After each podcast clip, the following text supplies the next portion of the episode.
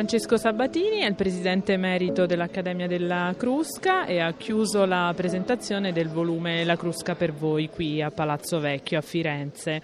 Prendo a prestito una frase di Stefano Bartezzaghi che ha detto La Crusca insegna che ci sono delle regole ma non è il codice penale. Sì, certamente. E le regole sono qualcosa che si costruisce, devono rispondere a situazioni varie, quindi le regole sono varie. Anche certi articoli, commi delle leggi del codice civile dice le cose stanno così così, tuttavia nel caso che, eccetera. Quindi la limitazione al valore di una norma è insito nel concetto stesso di norma, applicata a situazioni diverse. Sabatini, lei si è soffermato sul titolo, perché?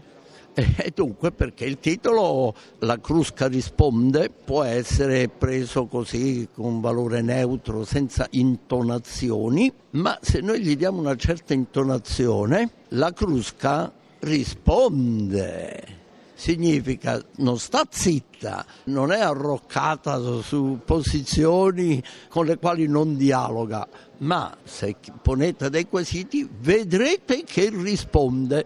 Ho giocato sugli effetti che l'intonazione fonica può dare a parole che altrimenti possono sembrare neutre.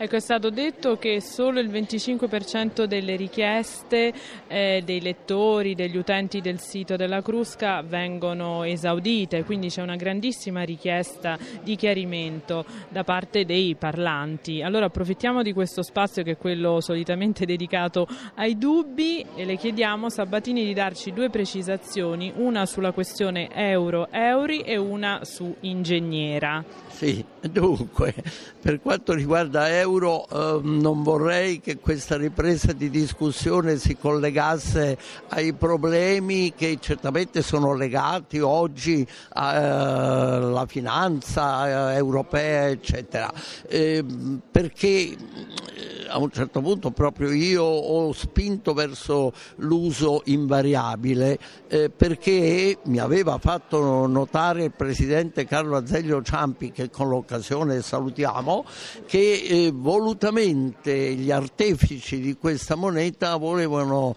hanno voluto coniare e proporre un termine che non appartenesse a nessuna lingua e che quindi non dovesse rispettare la morfologia di una lingua.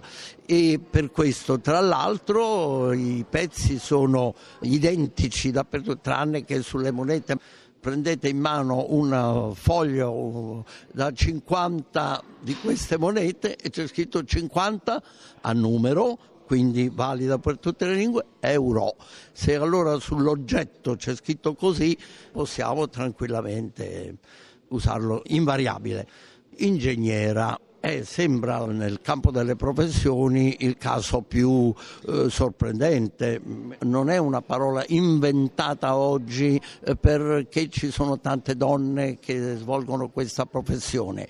Ingegnera è usato nella lingua italiana da alcuni secoli, sia pure non riferita al, alla professionista, ma per esempio ricordo, non so quale autore, la natura ingegnera del mondo è normalissimo, quindi che si usi per una donna eh, che è ingegnera, come diciamo professoressa, infermiera o ragioniera, eccetera. E beh, eh, di ingegnera al femminile mi sono occupato in occasione di un convegno nazionale di ingegneri c'erano molte signore che, che, avevano questo titolo professionale e io volutamente usai, saluto le ingegnere qui presenti. Eh, vidi un certo così, mh, movimento di teste, di, di scrollate di spalla, eccetera, e dissi badate che il termine esiste da alcuni secoli, usato certo non per le professioniste, ma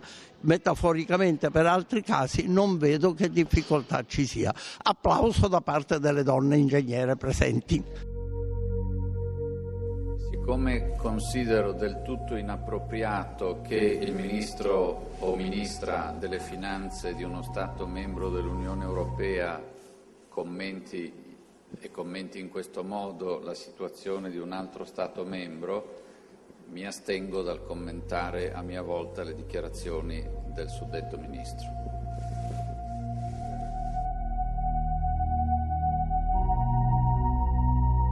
Per quanto riguarda ministra è la stessa cosa, ma succede che eh, in un titolo di giornale che ha voluto sintetizzare questa discussione, la Crusca sostiene inciuccio sì, ministra no. Non è vero perché il pezzo a cui si riferisce dice la ministro no, ma la ministra oppure se non volete accettarlo il ministro. Quindi è stato un errore svista del titolista, non dell'autore che è Gian Antonio Stella e che ringraziamo.